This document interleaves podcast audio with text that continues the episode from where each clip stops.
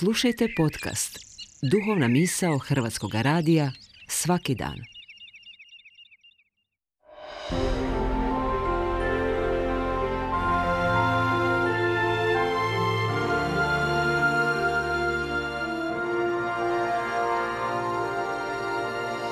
Duhovna misao. Urednica je Blaženka Jančić.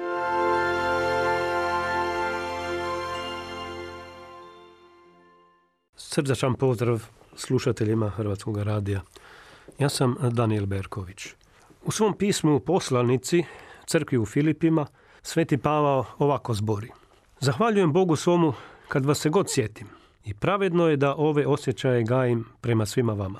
Biblijski prevoditelj ovdje koristi vokabular poljodjelstva, pa veli uzgajati, gajiti, saditi, obrađivati. Svakom je poljoprivredniku jasno i dobro poznato što znači uzgajati i gajiti. Zato treba trud. Oko onog dobrog, hranjevog i korisnog uvijek se treba potruditi. Zalijevanjem, okopavanjem, plijevljenjem. Bila je idila u biblijskom Edenskom vrtu ili kako se to često volio nazvati rajski vrt, gdje je čovjeka postavljen u taj vrt, uze gospod Bog čovjeka i stavi ga u vrt Edenski da ga obrađuje i uzgaja suvremenim rečnikom, taj prvi bračni par bili su vjerojatno i prvi pravi OPG. Trebalo je obrađivati i truditi se oko tih edenskih gredica. No stvari su se u biblijskoj pripovijesti ponešto zakomplicirale. Naime, prvi ljudi, imenom Adam i Eva, više su poželjeli vladati, a ne služiti ili raditi na edenskim gredicama. Da kako, to je jasno, bez uloženog truda nema ni ploda.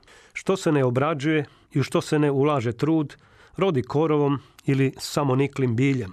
U konačnici ove biblijske priče u želji da vladaju, a ne da služe, slijedi da su se edenske gredice pretvorile u samoniklo bilje ili pak muku. Zemlja neka je zbog tebe prokleta, s trudom ćeš se od nje hraniti svega svoga vijeka. Oko dobra se treba truditi, raditi i obrađivati naše tlo za dobro, dok zlo raste samo od sebe, baš kao samoniklo bilje gdje na izgled najistivija samonikla biljka zapravo može biti i smrtonosna. U prirodi imate samoniklu biljku istovjetnog oblika, jedna je hranjiva, ukusna i bogata, a druga može biti i smrtonosna. Nažalost, živimo u svijetu samoniklog bilja, gdje nije uvijek lako prepoznati ono hranjivo i bogato iz truda uloženoga od onoga po obličju istovjetnog, ali moguće smrtonosnog.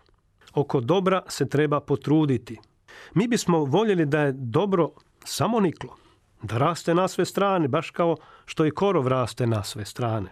Nažalost, zlo je samo niklo bilje, koje pa kada se ne prepoznaje, lako bude i otrovno i zatruje svu okolinu.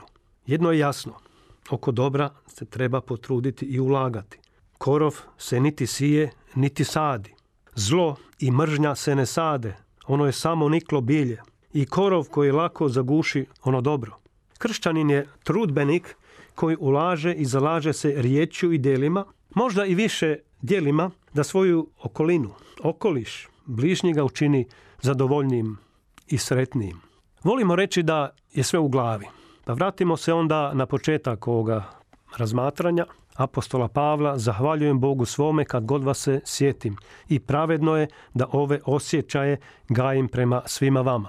Pitanje meni i vama jest koje i kakve osjećaje gajimo ili gajite prema svojoj okolini, prema svojim bližnjima.